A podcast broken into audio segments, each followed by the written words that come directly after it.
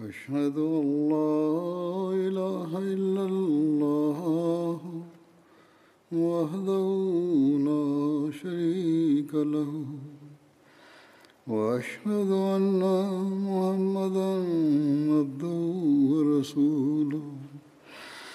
أما بعد فأعوذ بالله من الشيطان الرجيم. بسم الله الرحمن الرحيم. الحمد لله رب العالمين. الرحمن الرحيم. مالك يوم الدين. إياك نعبد وإياك نستعين. اهدنا الصراط المستقيم. صراط الذين أنعمت عليهم غير المغضوب عليهم ولا الضالين.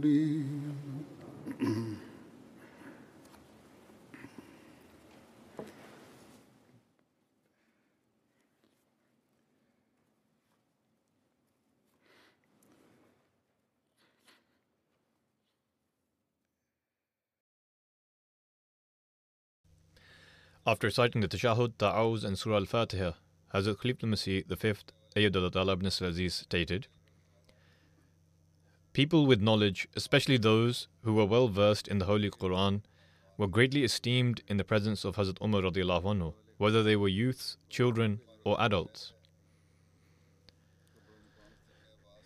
There is a narration in Bukhari where Hazrat Ibn Abbas relates Uayna bin Hisn bin Hudayfa came to Medina and stayed with his nephew Hur bin Qais, who was among those individuals whom Hazrat Umar radiallahu anhu would sit close to him.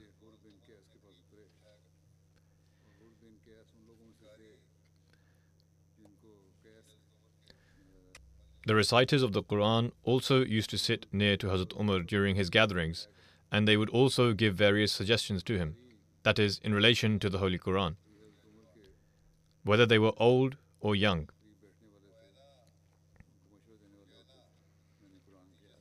Oyena said to his nephew, O my nephew, you are honorable in the eyes of this chief. Therefore seek permission for me to meet him. Hur bin Qais said, I will seek permission for you to see him. Hazrat Ibn Abbas anhu says, Hence, Hur sought permission for Oyena, and Hazrat Umar radiallahu anhu granted him permission. When Oyena approached him, he said, O son of Khattab, what is the matter here? By God, you neither give us an abundance of wealth, nor do you make a fair decision with regards to the wealth between us. Hearing this, Hazrat Umar became angry, so much so that he was just about to say something to him, when Hur said to Hazrat Umar radiallahu anhu, O leader of the faithful, Allah the Almighty has said to His Messenger sallallahu alaihi wasallam, "Khudil afwa bil urf wa'arid anil jahilin." Meaning, do thou ever forbear, O Prophet, and enjoin kindness, and turn away from the ignorant. This Oyena is also from among the ignorant. By Allah, when Hur recited this verse before him, Hazrat Umar immediately stopped and did not say anything. Hazrat Umar anhu would refrain from doing anything after hearing the book of Allah.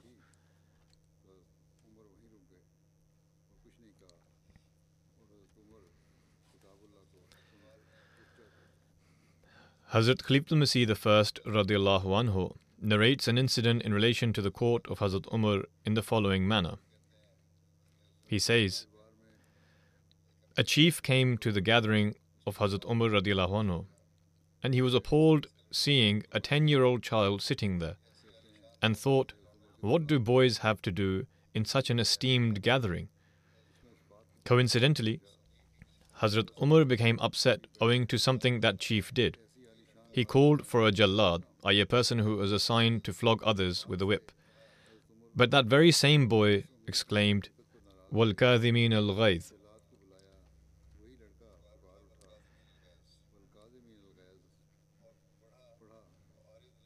And said, Wa'arid anil jahilin. And then said, He is also from among the ignorant. The color of Hazrat Umar's face changed, and he remained silent. At that time, his brother, i.e., the brother of the person who is narrating, said, You see, that very same boy whom you considered inferior has saved you.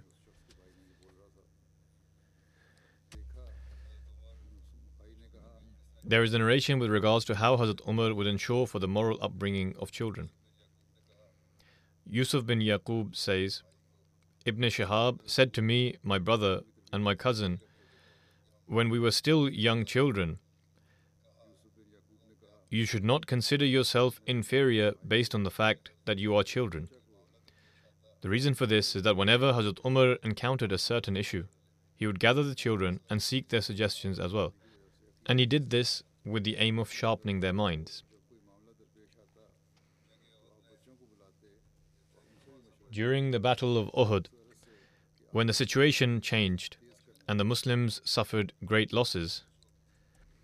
At that time, Abu Sufyan called out three times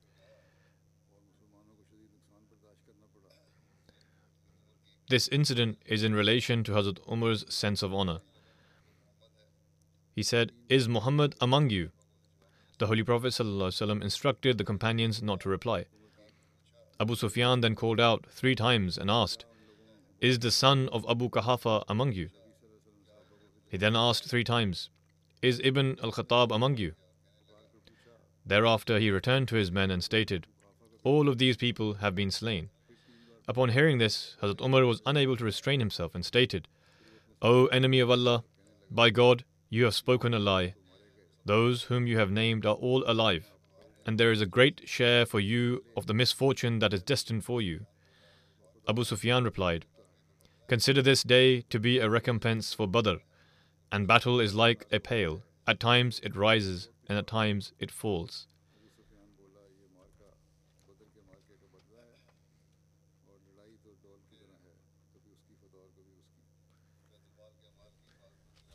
Then, in relation to how particular Hazrat Umar was about safeguarding the wealth of the treasury, there is a narration of Zayd bin Aslam who says, Hazrat Umar bin al Khattab drank milk which he enjoyed. Someone gave him a glass of milk, so he drank it and enjoyed it. He asked the person who handed him the milk, Where is this from? He replied by saying that he went to a spring and mentioned the name of the spring, where people were giving water to the Zakat camels. They milked the camels and brought some for him, and he put it in a water bowl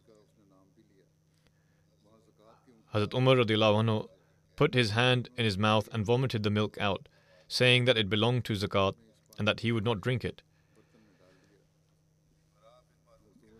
Bara bin Marur's son narrates Hazrat Umar anhu once came out of his home, then stood at the pulpit.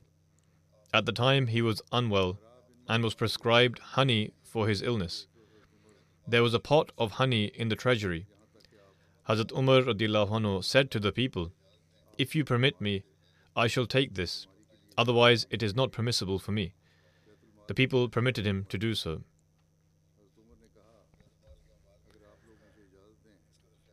In relation to the extent of his concern for protecting the wealth in the treasury, there is an incident which has been mentioned previously, and I shall present it briefly here. One afternoon during the scorching heat, Hazrat Umar was leading the camels to the grazing grounds that had been left behind in order to prevent them from getting lost. When Hazrat Usman radiallahu anhu happened to witness this, he said, Anyone else can do this job. Come and sit in the shade. Hazrat Umar replied, You all sit in the shade. This is my job, so I shall do it myself.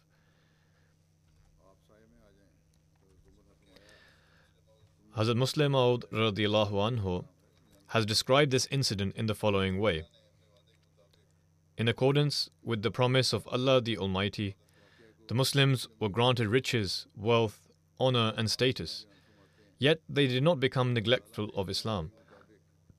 Hazrat Musleh Maud anhu is explaining that even if one has a lot of wealth, they must not become neglectful of their faith, the teachings of Islam, and their duties.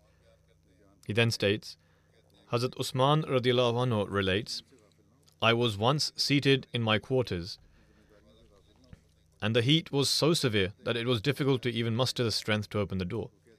In the meantime, one of my assistants told me that there was a man walking outside in the scorching heat. A few moments later, that man arrived closer to my quarters, and I realized that it was Hazrat Umar. Upon seeing him, I became concerned and went outside and asked, Where are you going at this time in this intense heat? Hazrat Umar said, A camel from the treasury has been lost, and I am out searching for it. Hazrat Musleh Maud then writes, Allah the Almighty writes, Alal ara'iki.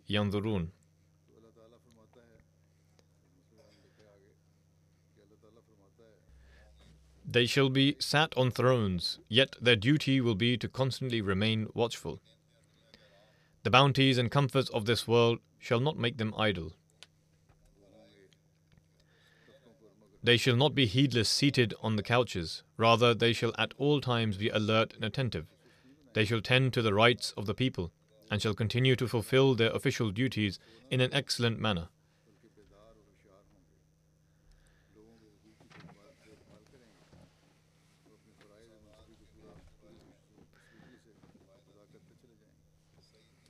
There is a narration with regards to equality. Sa'id bin Musayyib relates that a Jew and a Muslim came to Hazrat Umar anhu with their dispute. Hazrat Umar thought that the Jew was in the right and passed the verdict in his favor. The Jew then said, By God, you have made the correct decision. Hazrat Anas anhu narrates that a person from Egypt came to Hazrat Umar and said, O leader of the faithful, I seek refuge with you from injustice. Hazrat Umar then said, You have come to the right place for refuge.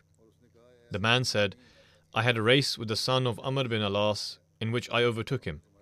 Upon this, he lashed me, saying, I am the son of an esteemed person. How dare you overtake me?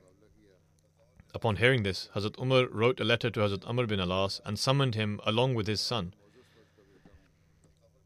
When Hazrat Amr bin Alas arrived, Hazrat Umar asked for the Egyptian man and told him to take the whip and lash him. Thus the Egyptian man began lashing Hazrat Amr bin Alas' son, while Hazrat Umar was saying, Strike the son of the esteemed person. Hazrat Anas relates that they were pleased to see that he was hitting him, but he continued hitting him so much that they wished he would stop.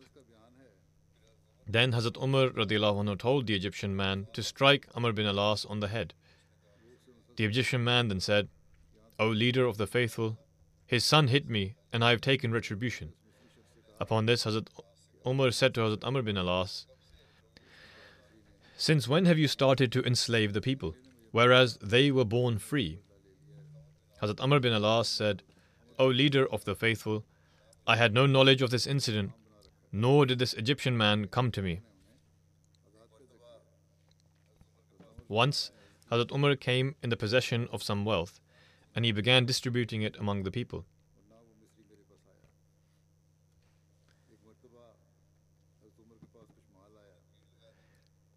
People were crowded around, and Hazrat Saad bin Abi Waqas began cutting in front of the people moving forward and reached Hazrat Umar radiallahu anhu. Hazrat Umar struck him with his whip and said, You did not fear Allah's authority on earth and you cleaved through the crowd of the people to reach the front. Thus I thought I should inform you that Allah's authority does not fear you either.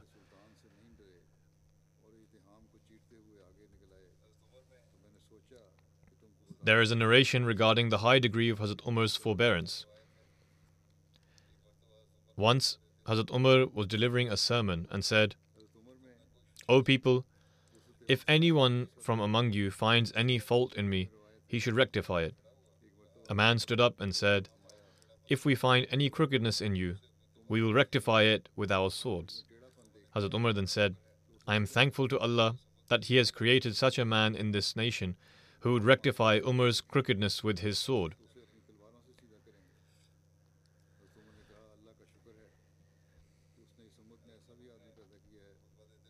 As he was delivering his sermon, Hazrat Umar said, Enjoin me to do good and stop me from evil and help me by advising me.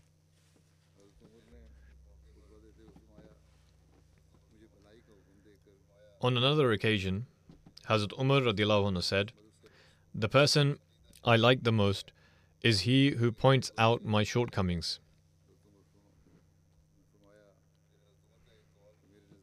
There is a saying of Hazrat Umar radiallahu anhu which is, I am afraid of committing a mistake and not being shown the error of my way because people fear me.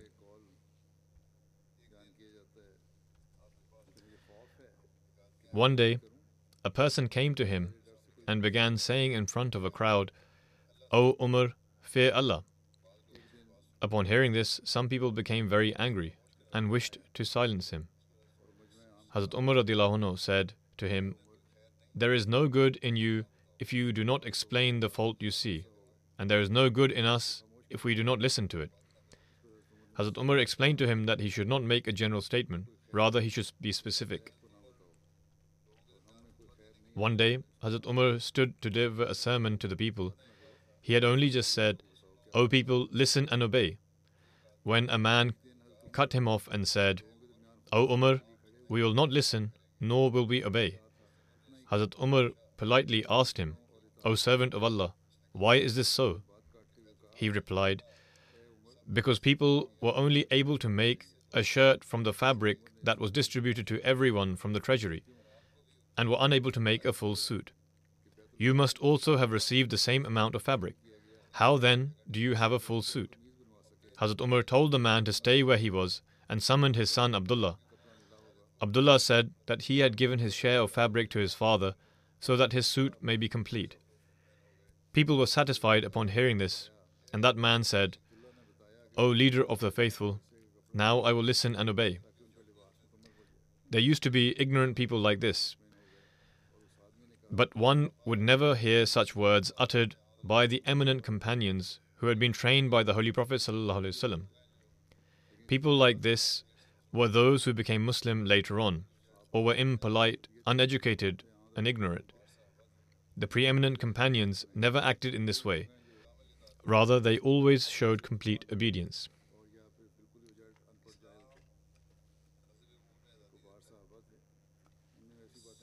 How did Hazrat Umar implement the religious freedom afforded by Islam? After the conquest of Alexandria, its ruler sent a message to Hazrat Amr bin Alas saying, Among the other Arab nations, I used to pay tax to more contemptible nations than you, i.e., the Persians and the Byzantines. If you wish, then I am prepared to pay you a tax as well, on the condition that you free the prisoners of war from my area. Hazrat Amr bin Alas wrote a letter addressed to the Caliph explaining the situation. Hazrat Umar replied, Suggest to the ruler of Alexandria that he should pay the tax, but the prisoners of war who are in your, i.e., the Muslims' custody, should be given the choice of either accepting Islam or to remain on the faith of their people.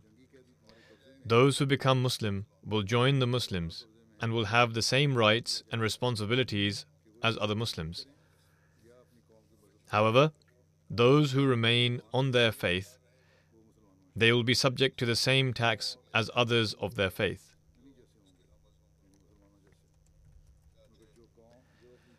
Hence, Amr bin Alas gathered all the prisoners and read to them the instructions received from the Caliph. Many of the prisoners became Muslim.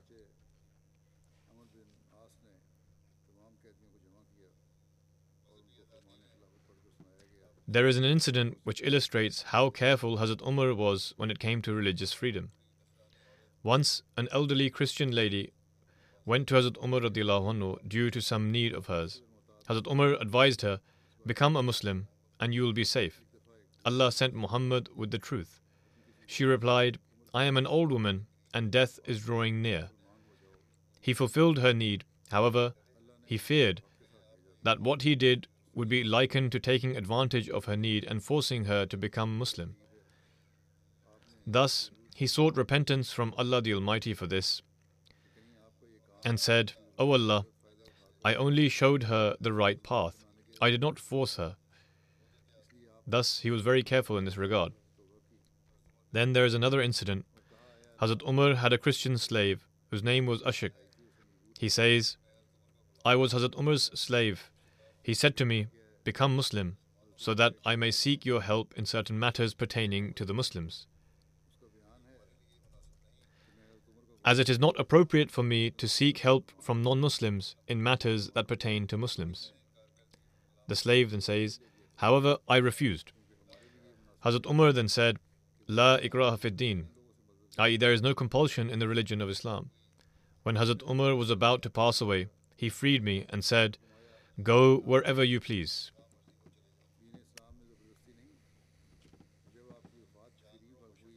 There is an incident regarding how Hazrat Umar showed compassion and kindness to animals. Ahnaf bin Qais narrates, We came as a delegation and gave Hazrat Umar anhu, good news of a great victory. Hazrat Umar asked where we were staying, to which I replied that we were staying at such and such place. Hazrat Umar started walking with me. We reached the place where the camels for our transportation were tied. After examining every single camel, Hazrat Umar said, You have no fear of Allah with regards to your mounts. Do you not know that they have a right over you?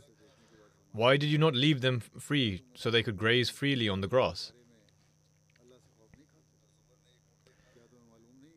Hazrat Umar once saw a camel which was greatly fatigued and showed signs of illness.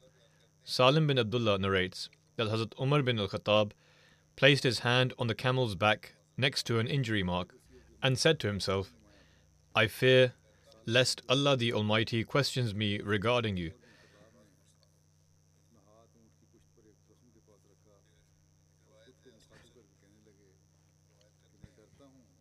Aslam narrates that on one occasion Hazrat Umar said, I feel like eating fresh fish. Yarfa, the name of one of Hazrat Umar's slaves, took his mount and rode four miles in both directions and brought a good quality fish. He then turned to the mount and washed it. In the meantime, Hazrat Umar came and said to come with him. He saw the mount and then said, You forgot to wipe the sweat underneath the ears. You put an animal through pain in order to fulfill Umar's desire. By Allah, Umar will not even taste this fish.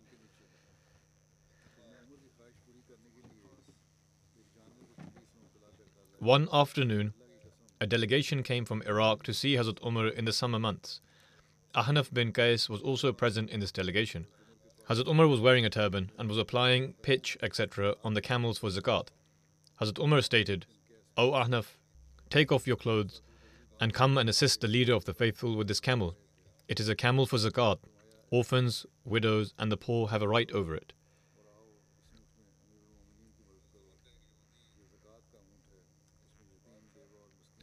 With regards to a reply given by Hazrat Umar to a Jew, there is a narration by Tariq. He narrated from Hazrat Umar bin Khattab A Jewish man came to Hazrat Umar and said, O leader of the faithful, there is a verse in your book which you recite. If it was revealed to us, i.e., revealed to the Jews, we would declare that day as a day of celebration. Hazrat Umar asked, Which verse was it? The man replied, اليوم أكملت لكم دينكم وأتممت عليكم نعمتي ورضيت لكم الإسلام دينا Meaning, this day have I perfected your religion for you and completed my favor upon you and have chosen for you Islam as religion. Hazrat Umar replied, I can recall that day and the place where this verse was revealed to the Holy Prophet. It was a Friday, and the Holy Prophet was standing in Arafat. Hazrat Musleh Maud anhu states, A Jew once said to Hazrat Umar There is a verse in the Quran, if it was revealed in our scripture, we would decree that day as a day of celebration. Hazrat Umar asked which verse it was.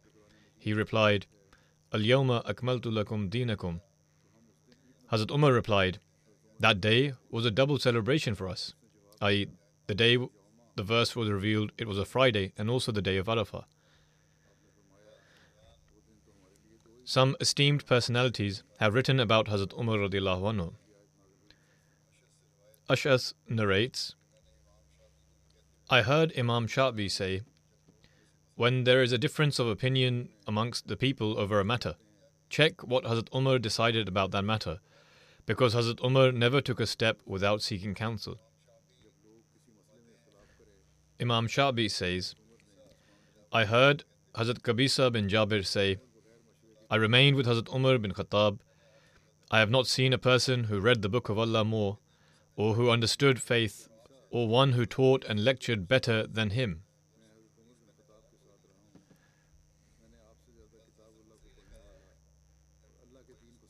Hazrat Hassan Basri states, When you wish to illuminate your gatherings, then remember the life of Hazrat Umar anhu abundantly. Mujahid narrates, We would say to one another that in the time of Hazrat Umar, undoubtedly Satans were bound in chains, as it were. When he was martyred, Satans began roaming around the land freely. With regards to Hazrat Umar, anhu, it is written that he had a fondness for poetry. Although he did not compose any himself, he enjoyed listening to poetry. Hazrat Abdullah bin Abbas anhu, narrates Once I set off with Hazrat Umar on a journey. One evening we were walking. When I went near to him, he hit the front of his pack saddle with his whip and recited the following couplet كذبتم وبيت الله يقتل أحمد ولما نطاع دونه ونناضل ونسلمه حتى نسرع حوله ونذهل عن أبنائنا وحلائل You lie, I swear by the house of Allah, i.e. the Kaaba, Prophet Muhammad وسلم, cannot be martyred as long as we stand guard and show the might of our spears and swords. We will not leave his side until we are martyred fighting in his presence and forget all about our sons, our wives, and families. وما حملت من ناقة فوق رحلها أبر أوفى ذمة من محمد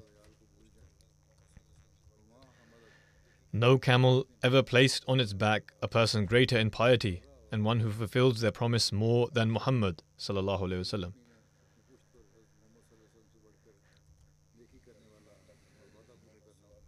Dr. Ali Muhammad Salabi, who is a historian, has written a book, Umar bin al Khattab, His Life and Times, in which he writes about Hazrat Umar's love for poetry. Amongst the Khulafa Rashidun, the one who gave an example by means of a couplet the most was Hazrat Umar. About him, some people have even written that there was hardly a decision he made and he did not recite a couplet regarding it. It is written that Hazrat Umar once wore a new attire and went outside. People began to look at him closely. Upon this, Hazrat Umar gave them an example by way of the following couplet.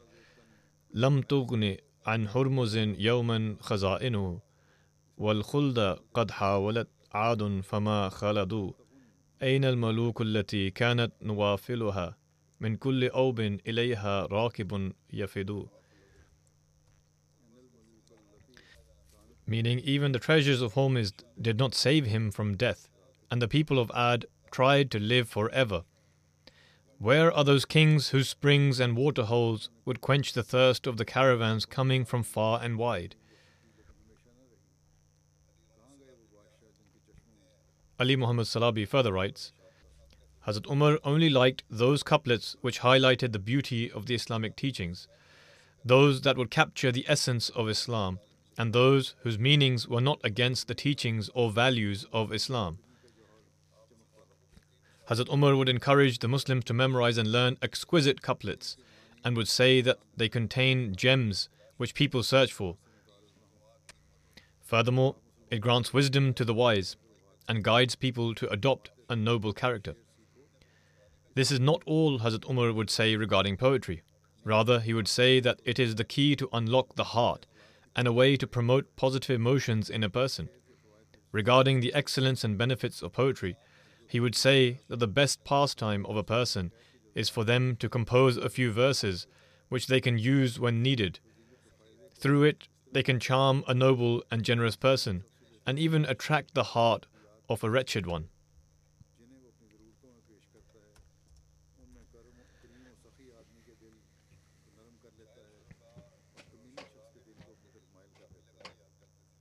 He also had a passion to memorize poems from poets of the ancient times, i.e., the poets of the Jahiliyyah era, because it had a deep connection with understanding and comprehending the Book of Allah. He would say, Memorize your Diwan, and you will save yourself from going astray. The people asked, What is our Diwan? Hazrat Umar said, Poems from the Jahiliyyah period. They contain the commentary and meanings of your book, i.e., the Holy Quran, and your words. This saying of Hazrat Umar is affirmed from the saying of his student and commentator of the Holy Quran, Abdullah bin Abbas, in which he says, If you read the Quran and are unable to understand it, then search for its meaning among Arabic couplets, because poetry is the diwan of the Arabs.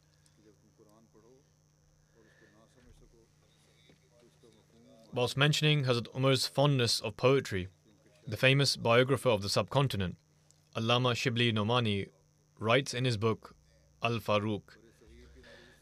Although Hazrat Umar is not famous for being associated with poetry, and it is true that he would rarely compose poems, however, he had such an exquisite taste in poetry that this aspect cannot be left out of his biography.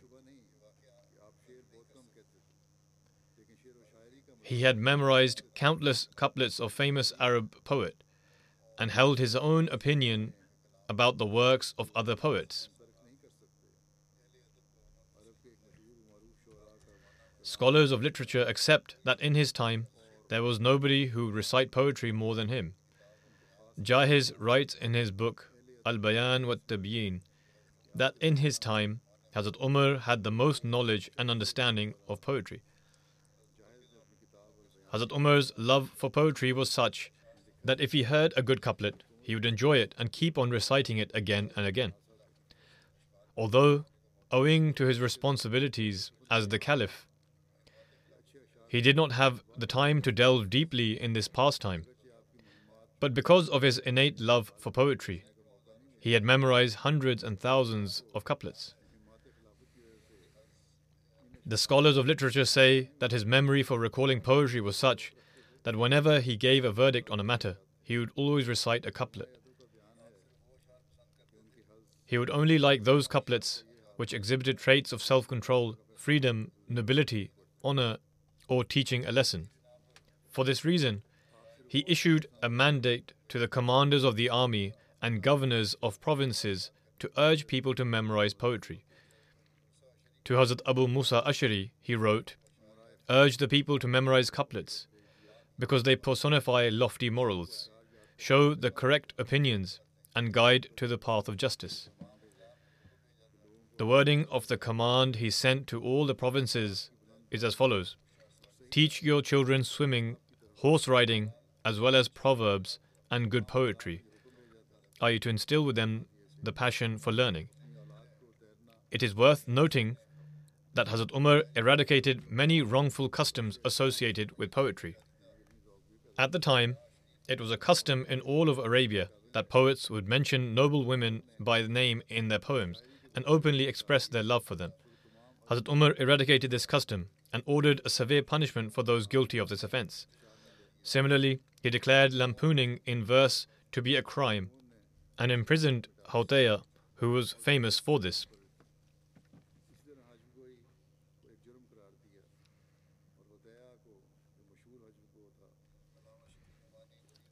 Allama Shibli Nomani further writes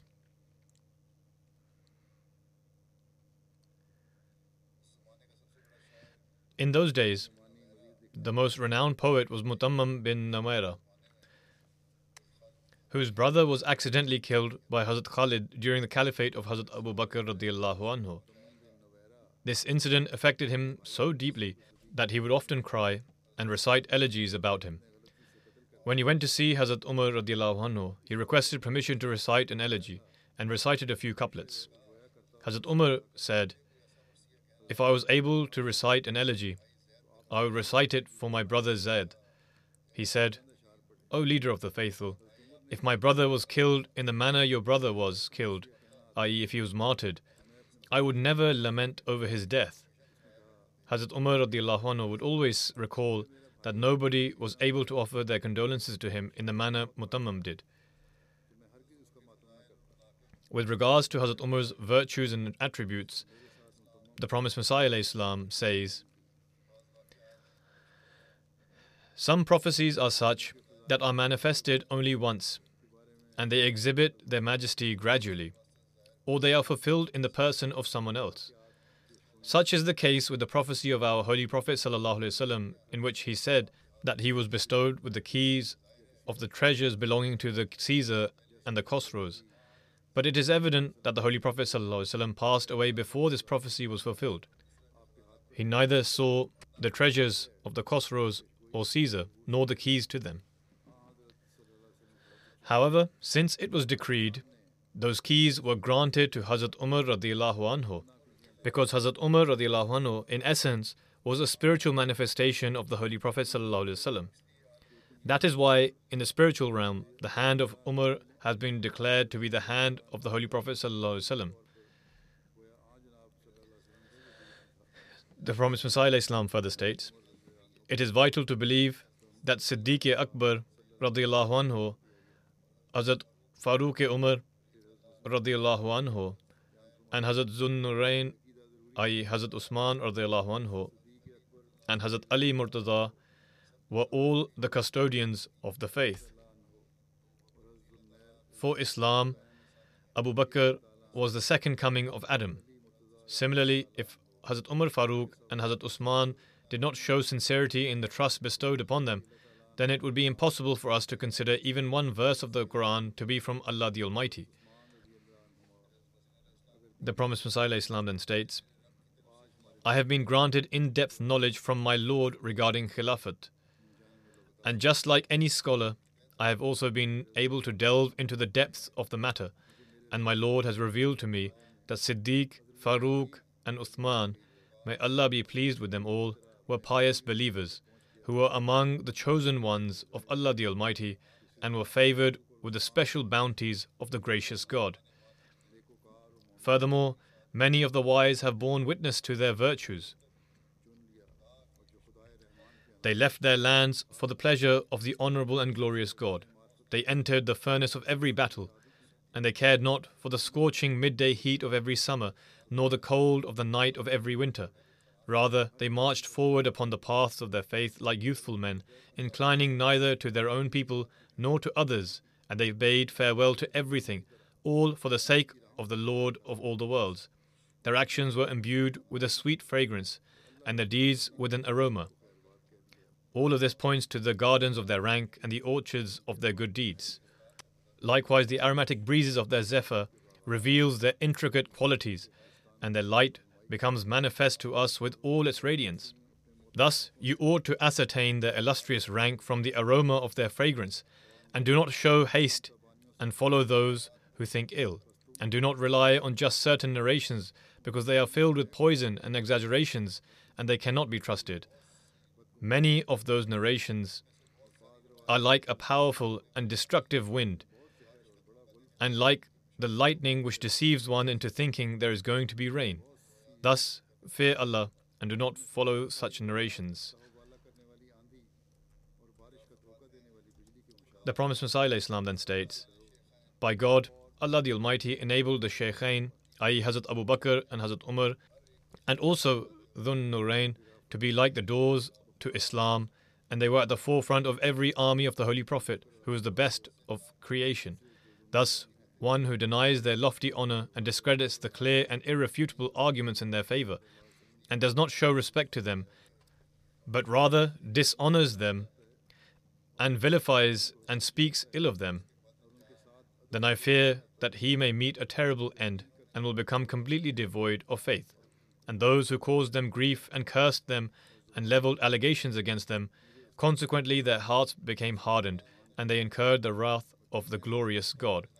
I have countlessly observed and have openly expressed this as well that to hold malice and enmity against these noble men is one of the main factors that severs man's bond with God, who is the bestower of blessings. Whoever bears enmity against them becomes completely deprived of mercy and benevolence, and the doors of divine cognizance and wisdom are never opened for them, and they are left to partake in the desires and pleasures of the world, and they are thrown into the abyss of carnal desires, and he casts them away from his divine threshold, and they remain deprived.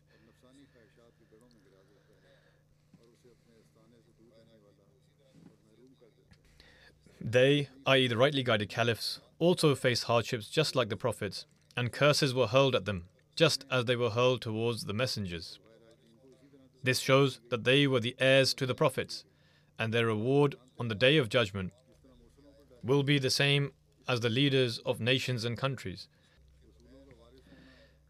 This is because when a believer is unjustly cursed and labeled a disbeliever, and is unduly mocked and ridiculed, he becomes like the prophets and akin to the chosen people of Allah. Then such an individual is recompensed just as the prophets are recompensed, and they are rewarded just like the messengers. These people attained a lofty status through their servitude to the best of all prophets. And Allah the Almighty and Exalted praised them. He made them an esteemed group of people and through His own Spirit, Allah helped them just as He helps all of His chosen people. In reality, the light of their truth and the effects of their piety were brilliantly apparent, and it became clear that they were truthful and that Allah was pleased with them and they were pleased with Him.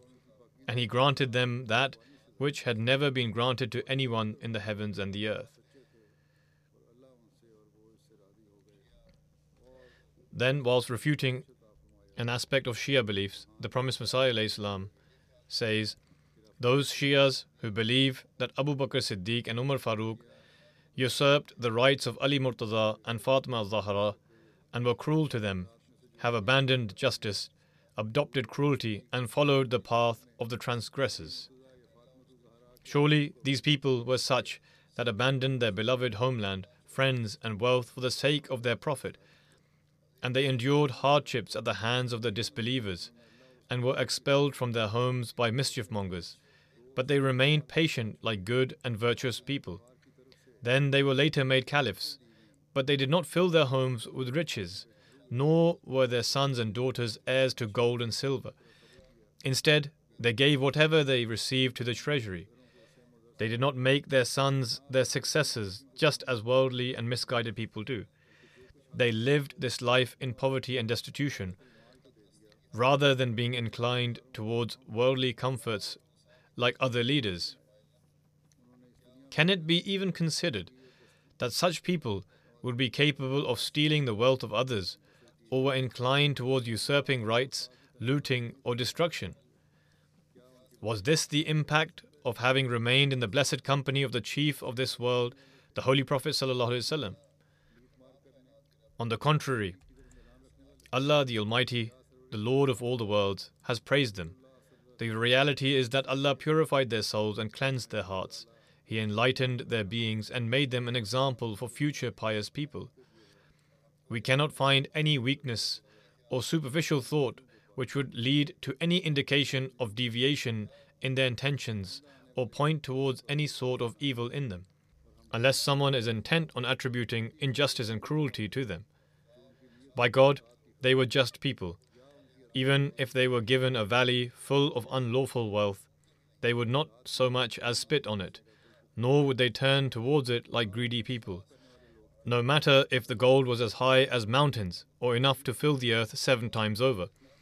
If they came across lawful wealth, they would surely spend it in the way of the all powerful God and religious endeavors.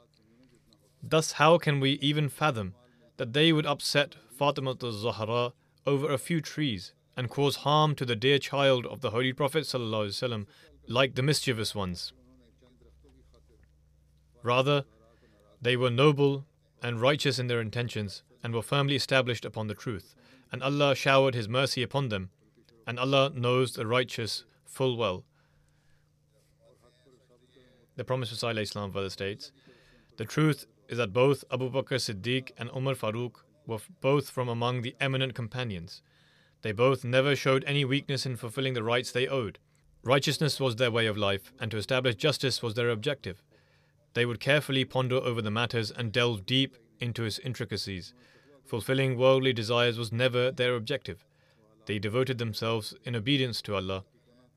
I have never seen anyone partake of such immense blessings and support the religion of the Holy Prophet ﷺ than the Shaykhain, i.e., Abu Bakr and Hazrat Umar, may Allah be pleased with them both. In their subservience to the spiritual Sun for the whole of mankind, i.e., Prophet Muhammad, peace be upon him, they were even more swift than the moon. They were wholly devoted in their love for him, and in order to establish the truth, they happily endured every hardship. For the sake of the Holy Prophet, ﷺ, like whom there is no other, they willingly and gladly endured every humiliation. At the time of the battle against the army of disbelievers, they stood courageously like lions to the point that Islam triumphed and the enemy ranks suffered defeat. Shirk was abolished and totally eradicated, and the spiritual sun of the nation and faith began to illuminate forth. They both rendered such exemplary service to their faith and afforded the Muslims with such excellence and favors that their final resting place was in the company of the most excellent of prophets. This was owing to the grace of Allah the Almighty, from whom no righteous person is hidden, and indeed all grace belongs to Allah, and He grants it to whosoever He pleases. One who develops a bond with God Almighty with utmost devotion is never made to face ruin, even if the entire world were to oppose him. Those who seek to establish a bond with Allah never experience hardship or loss, and Allah does not abandon His truthful servants. Allah is the greatest. How great was the sincerity and devotion of these two men, i.e., Hazrat Abu Bakr and Hazrat Umar. Both were buried in such a blessed grave that if Moses and Jesus were alive today, they would express their earnest desire to be buried there. However, such a rank is never bestowed owing to one's heartfelt longing or desire. Rather, this is an eternal mercy bestowed from the Lord of Honour, and this mercy is only granted to those who are granted His divine favours from the very beginning.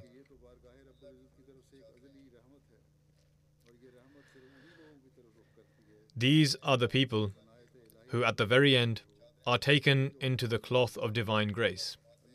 The Promised Messiah then states, Whatever became of Islam after the Holy Prophet was due to the three companions. Whatever Hazrat Umar accomplished, which was a great deal, it cannot overshadow what Siddiq Akbar accomplished. For it was Siddiq Akbar who laid the path to success and who dispelled a great dissension. The trials that Hazrat Abu Bakr had to face in his time were never faced by Hazrat Umar. Hence, Siddiq cleared the path, upon which Hazrat Umar then opened the doors to further success.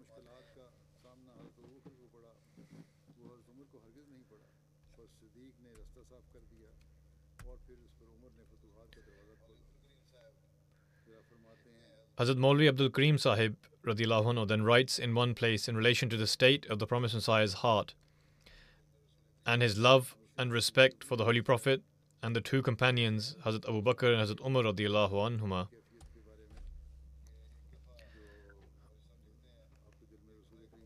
Once a person who loved the promised Messiah dearly said to him, Why can we not deem you to have a higher station than the two companions, i.e., Hazrat Abu Bakr and Hazrat Umar, and to be the closest to the Holy Prophet?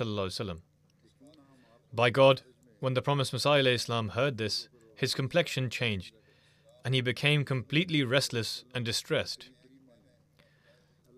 I swear by Allah the Holy and Honorable that this incident further strengthened my faith in the promised Messiah. Islam. He spoke for six hours continuously and delivered an emphatic address. I checked the time when he began delivering the address and at the time that he ended it, and it lasted exactly six hours not a minute less. To speak on a subject for so long, and to do so continuously, is nothing short of remarkable. During this address, he spoke about the exemplary qualities and excellences of the Holy Prophet, may the peace and blessings of Allah be upon him, about his servitude and being a humble servant to him, and also about the excellences of Hazrat Abu Bakr and Hazrat Umar radiallahu anhuma. The Messiah Islam then said, It prides me to even praise these people and to be considered equal to the dust beneath their feet. The superiority granted to them in certain aspects by God Almighty cannot be attained by anyone else until the day of judgment. When can another Muhammad be born in this world, and when can such an opportunity arise again to serve him, as was granted to Hazrat Abu Bakr and Hazrat Umar? The accounts in the life of Hazrat Umar radiallahu anhu have come to an end. That is with regards to the Friday sermons. God willing, and if Allah permits me, I shall begin the mention of Hazrat Abu Bakr radiallahu anhu in the future, future sermons.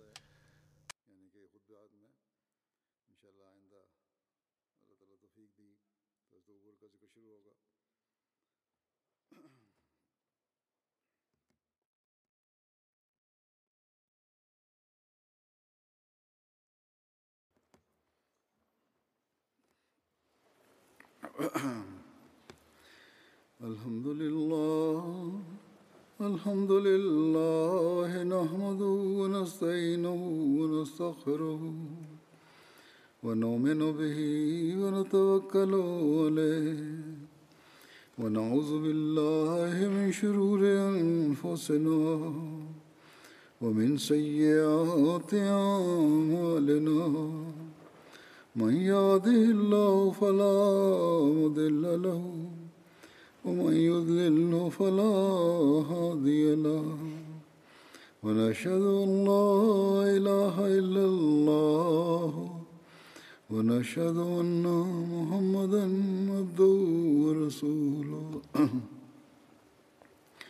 عباد الله رحمكم الله. إن الله يأمر بالعدل واللسان وإيتاء ذي القربى وينهى عن الفحشاء والمنكر والبغي يعظكم لعلكم تذكرون. اذكروا الله يذكركم وادعوه يستجب لكم ولذكر الله أكبر.